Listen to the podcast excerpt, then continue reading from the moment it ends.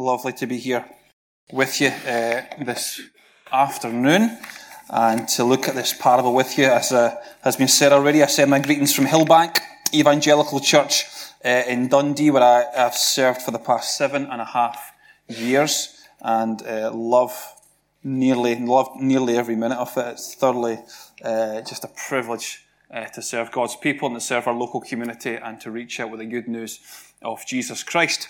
Uh, so Matthew twenty-two is where we are today, and if you've got your Bibles open, that'd be uh, wonderful as we work through this parable. We live in a culture of buzzwords. Buzzwords, if you don't know, buzzwords are words or phrases, often an item of jargon, that are fashionable at a particular time or in a particular context. Every generation will have its buzzwords, and there are many in our generation that come up quite a lot. I want to share one uh, with you today and consider one with you today, and that word is inclusive.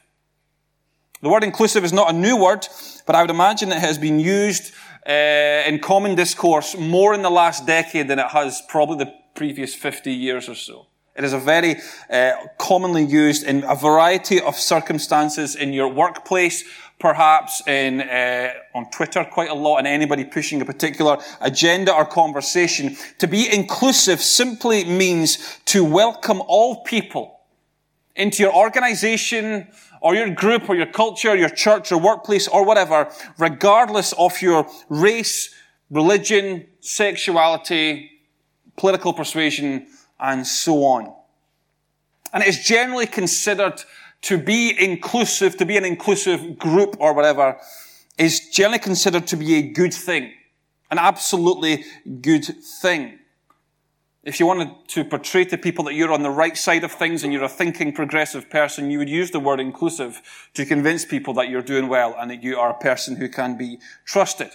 The opposite, of course, of inclusive is the word exclusive, to exclude certain people who aren't welcome for one reason or another, or a set of criteria they can't seem to meet. We want to be inclusive people, surely, nowadays. So with that in mind, let me throw a question for us to consider this morning uh, before we get into this parable. Is biblical Christianity an inclusive faith or an exclusive faith? The wise among you will not answer too quickly. Is biblical Christianity, the faith that we celebrate, that we believe in this day, the gospel of Christ, is it an inclusive faith? Or is it an exclusive faith? Simply put, is Christianity more like people standing at a door saying, everybody come in, doors swung wide open, in you come? Or is it more like, like a bouncer outside a nightclub? I can see you're all big nightclub goers uh, in this church today. It's like someone standing on the outside with like a clipboard, checking very specifically if you meet the criteria to come in. Which of those two pictures best fits biblical Christianity? Is it an inclusive faith or is it an exclusive faith? And if you think about it, and if you think of what the Bible says, you will realize very quickly, this is a really complex question. This is a really complex question, which is maybe a little bit frustrating for some of us today. Because for many of us, I'm sure when we hear that question, we want to scream out, inclusive. Because of course that's seen as very much a positive thing. We want people to see our faith as inclusive. We want our friends or our loved ones, those who don't know Christ, we want them to look at the Christian faith and see that this is for them. It's an inclusive. You don't want to portray it as an exclusive faith. That's just cold. No one's going to come to church if that's what we're putting across, surely. And the good news for us today is that there are many, many good reasons. The Bible gives us many good reasons for us to say, yes, the Christian faith is inclusive. It is scandalously inclusive. It is so inclusive, it perhaps even makes us a little bit uncomfortable. The gospel of Jesus Christ shows us that people can be welcomed in, into a relationship with God. They can be welcomed in, even people that, that we might be tempted to say, them? They're going to welcome them in? Really? Them? It's scandalously inclusive. Consider the life of Jesus Christ for a second and think of the people that he associates with, the people he's comfortable hanging around with. Look at how he would stretch the boundaries, as it were, of who could receive the love of God. the people who would be looked down upon, the people who would be rejected for one reason or another, the outcast. Look at your own life today, friends. If you are a Christian, if you are a Christian, let me tell you, it is absurd for us today to consider that despite how you and I have lived our lives, despite the sin within our hearts, the rebellion that we have carried out in our lives, the way that we have rejected this God, either by word or by deed in our lives, and yet still you have been shown the most extravagant love and have been given the most extravagant welcome by the King of Kings, by the love, by the God who loves to save sinners, who would even choose to suffer upon a cross to bear your wrath. So on one hand, there is mountains of evidence to suggest that, yes, our faith is radically inclusive. But what about the other side? Is there any evidence on the other side of things? Anything that we could stack up on the other side from the Bible that would suggest that, well, actually, maybe the Christian faith is, is quite exclusive. It's not, clearly, maybe not for everybody, perhaps. Think of the words of Jesus when he says, I am the way, the truth, and the life, a verse I'd imagine we all know so well. No one, no one comes to the Father. No one comes to God. No one receives the grace of God except through Jesus. That sounds kind of exclusive to me. To me, that, that seems like all other systems and paths and philosophies and religions are leading to a dead end, are leading to destruction. What else does Jesus say? He says it's easier for a camel to go through the eye of a needle than for a rich person to enter the kingdom of heaven. We're rich, by the way, so that's bad news for us.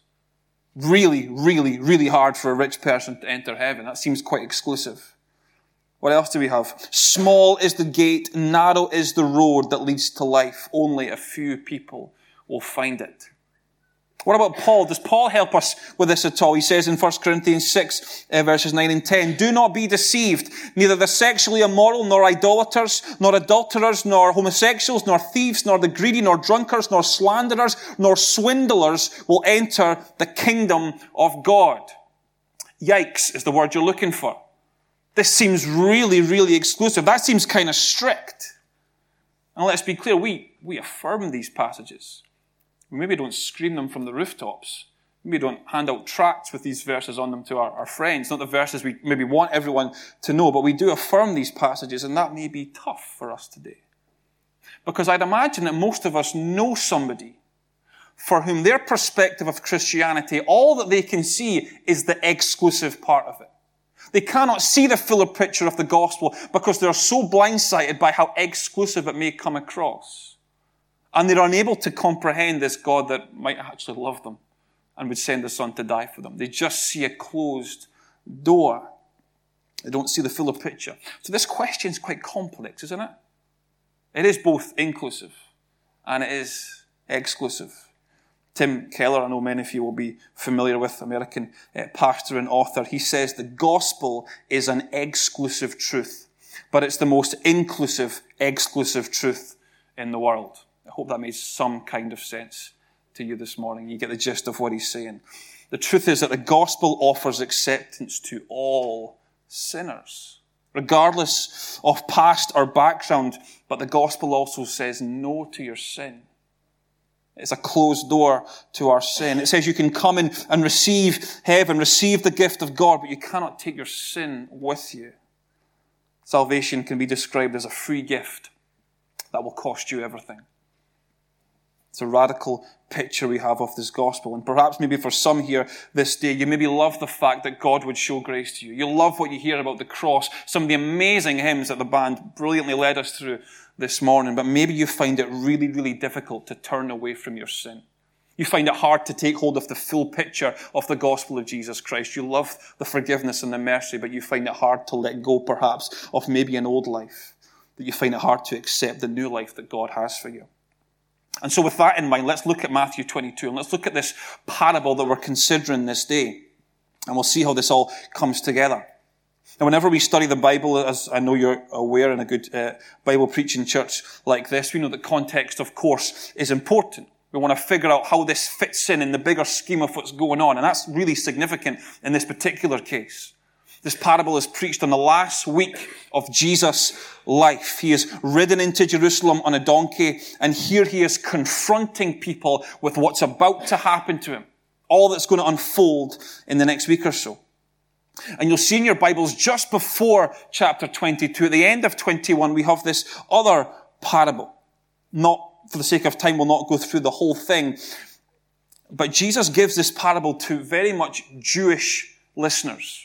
Jewish leaders, in fact, teachers of the law. God's chosen people, but people who had become complacent, who had become arrogant and pretentious. They thought that because they were Jewish, because of the covenant, they were all good, they could relax and God had them.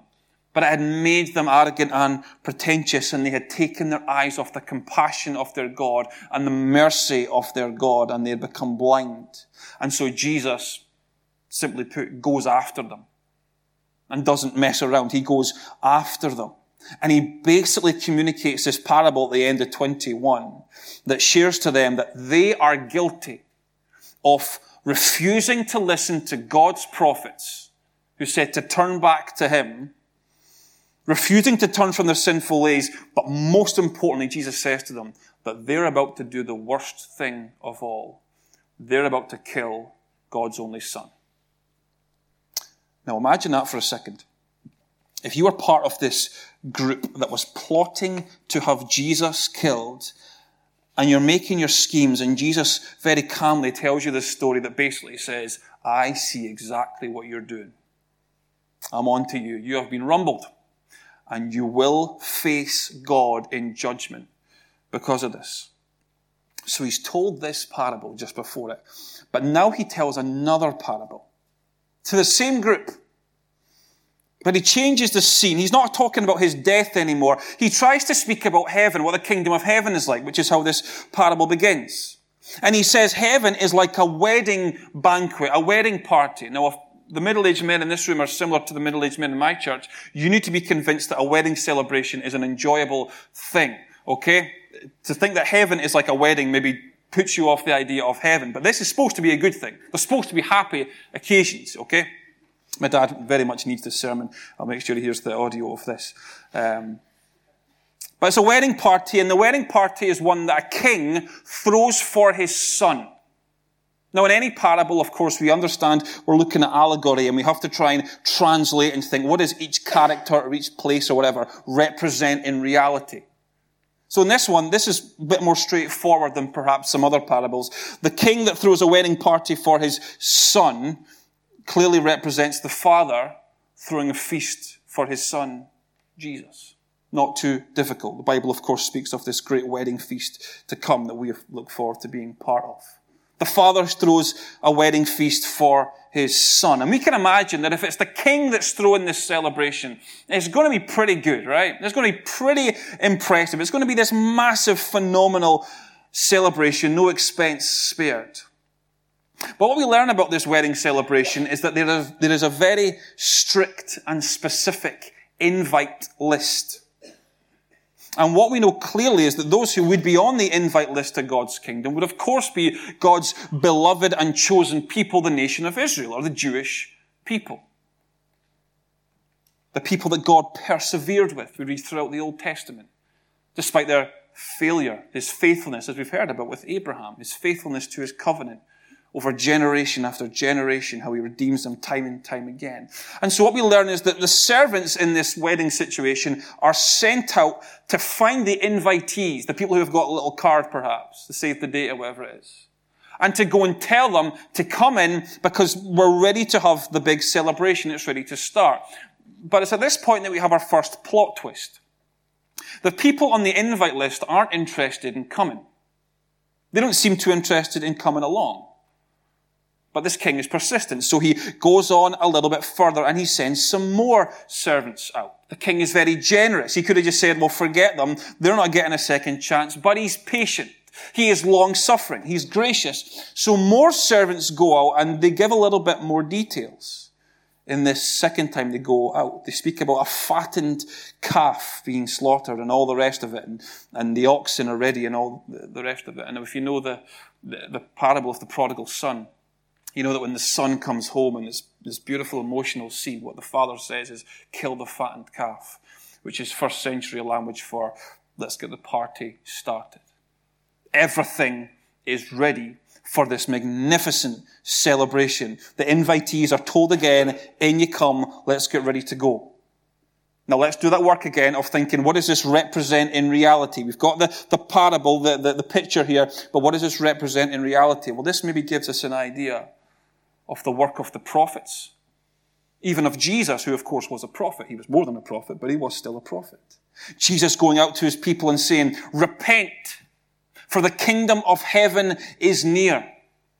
It looks a little, little bit like perhaps John the Baptist showing up and saying, declaring the way of the Lord.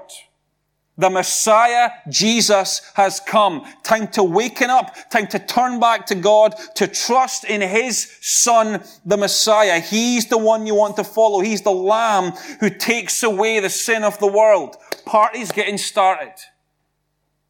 But again, we see in verse five, that they say no. These people are not interested. And they have a multitude of excuses.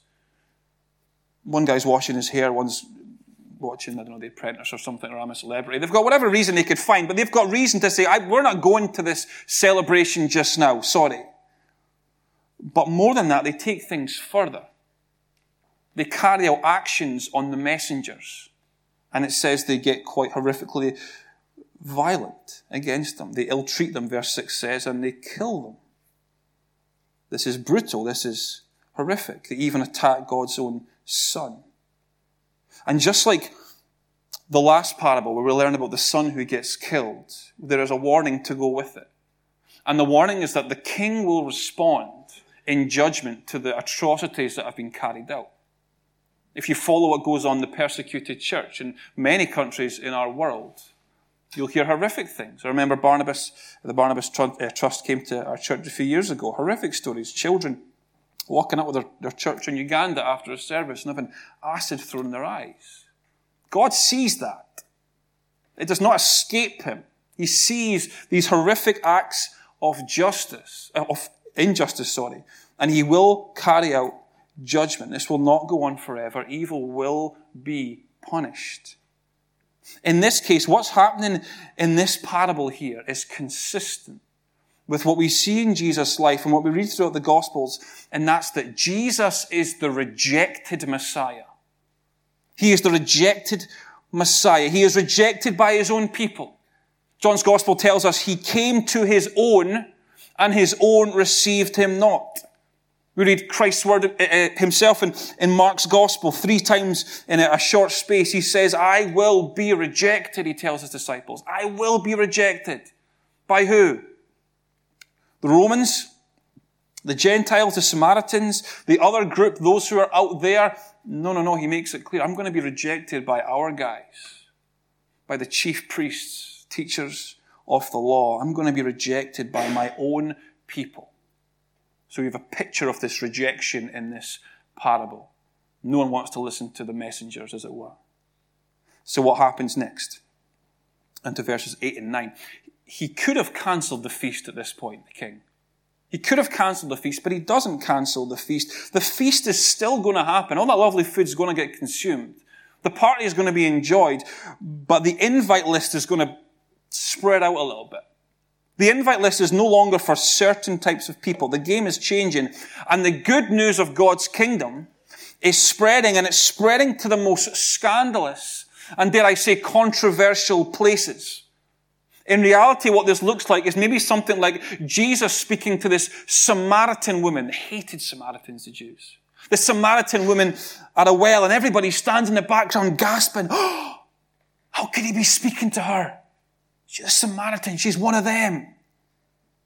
Jesus, who shows the grace of God to the outcast. When he dines with sinners, it's like he's handing out an invitation to this party. Receive the grace of God. When he touches the leper, when he breaks all the social rules, and he doesn't care. He doesn't need the approval of men. This is Jesus handing out these invitations to anyone who would receive them and would enter the kingdom of God.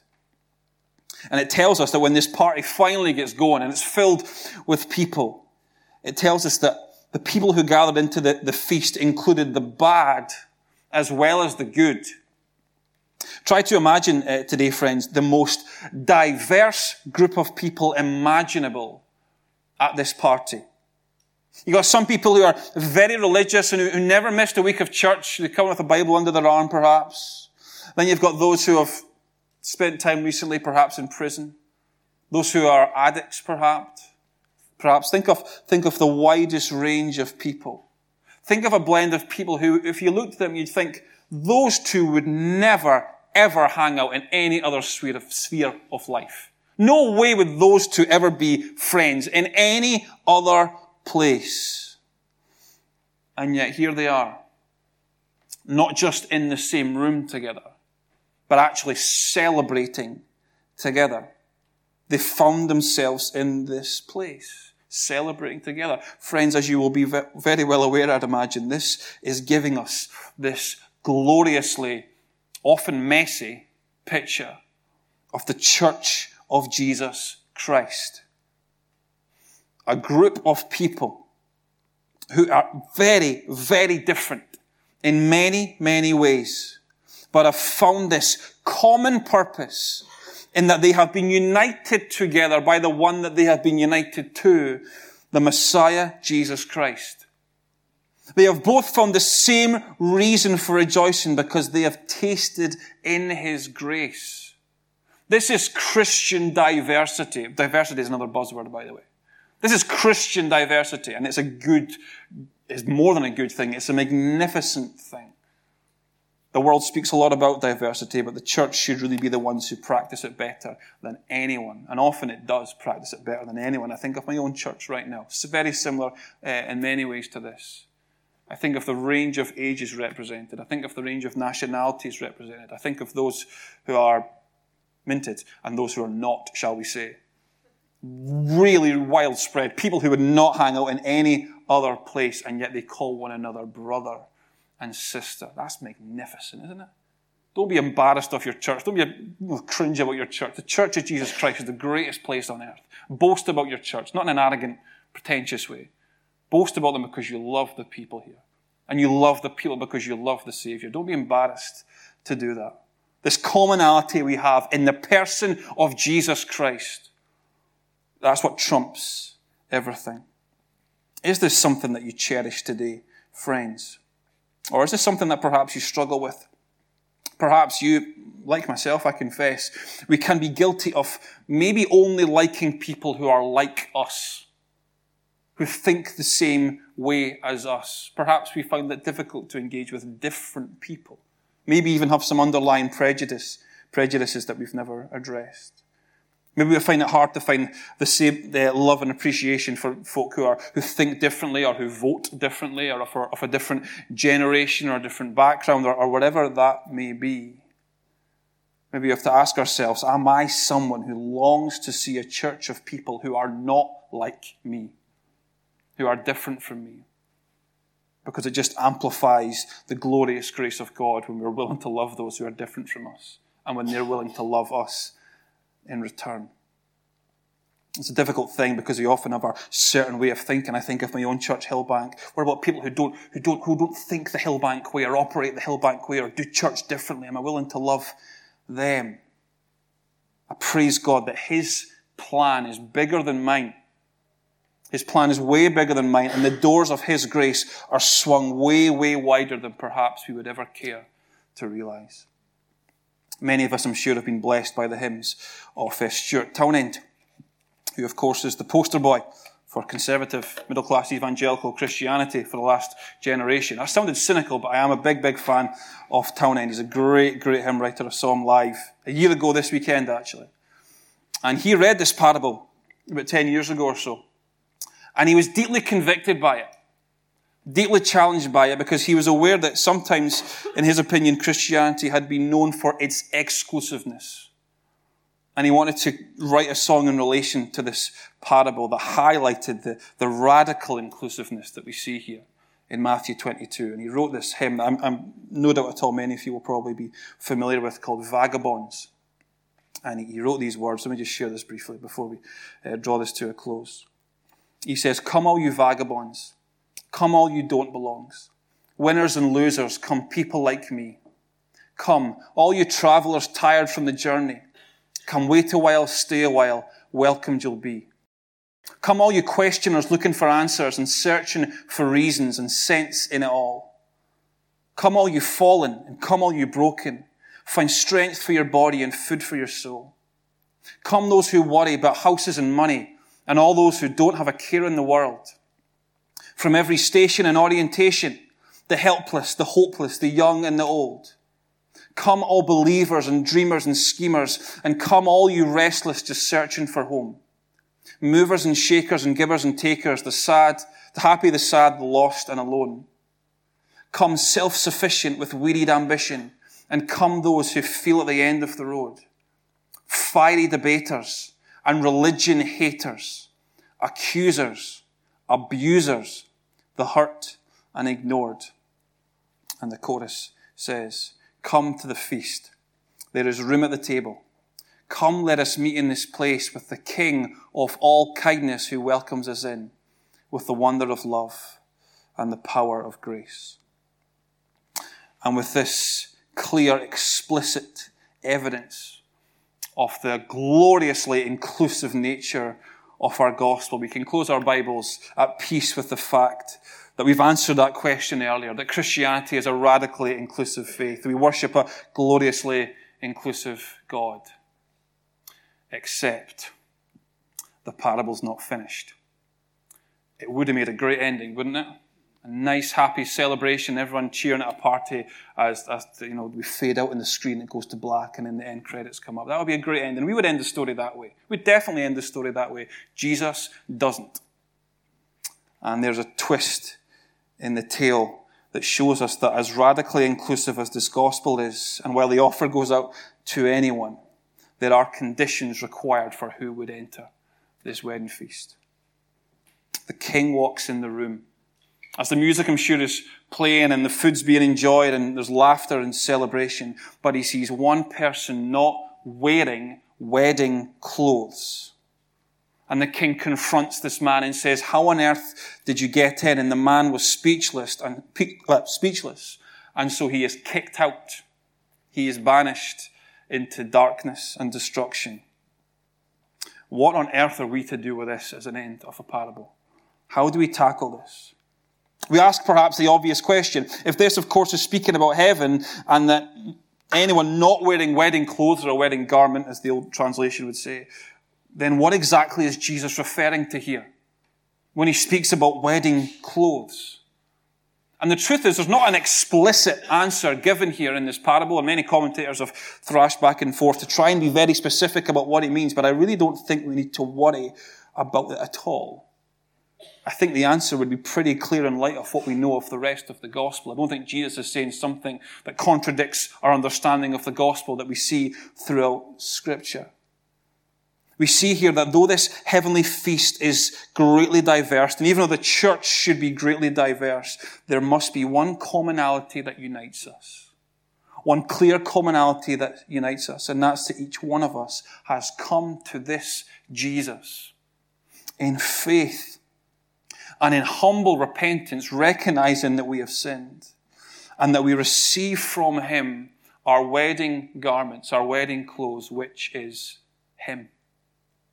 Jesus is the game changer.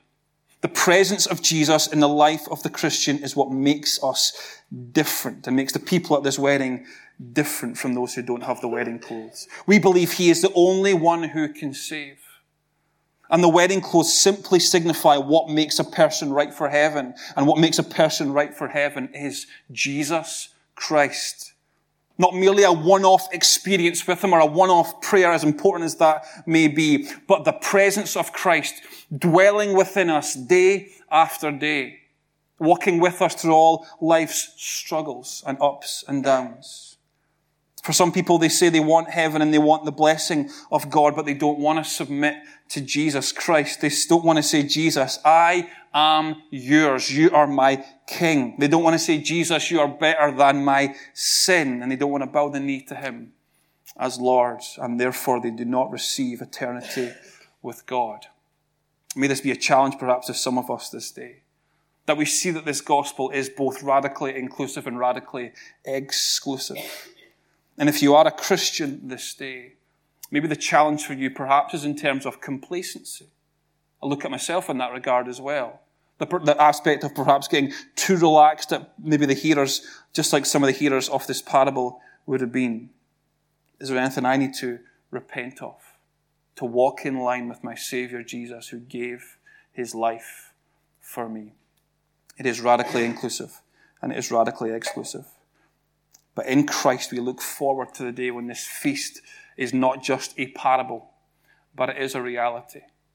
That for all those who have come to him, who have received him and have dwelt with him, will know the amazing, amazing promise of the gospel. That we will rejoice with him for all eternity. That every tear will be wiped away. That the sufferings and longings and pains of this world will be eradicated, and we will see Jesus Christ face to face. Friends, may this be a hope that you can cling to this day. And if you do not know him, please speak to someone. Speak to one of the leaders here in this church. If you're not sure where you stand, speak to someone and come to know the amazing promises of the gospel. Let's pray together. Father, we thank you this day for your word.